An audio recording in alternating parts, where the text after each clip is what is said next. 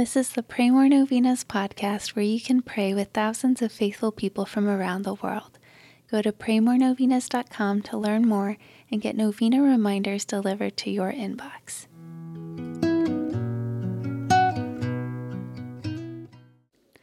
Peace be with you.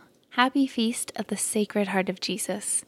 We hope that this novena has been a holy experience for you and that it has helped you align your heart more fully with the Sacred Heart of Jesus. Now we would like to close this novena with our final prayer. In the name of the Father, and of the Son, and of the Holy Spirit, Amen.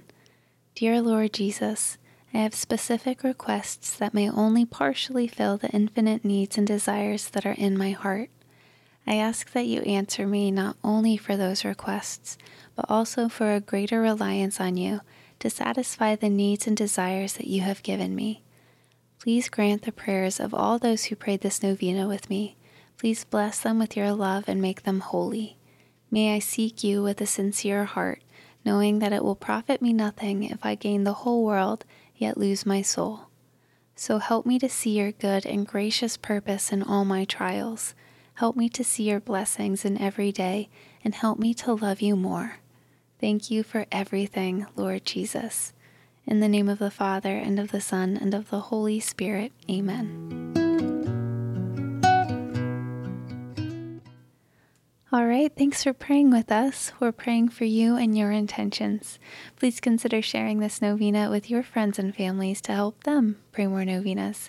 God bless you. I'm Annie from PrayMoreNovenas.com.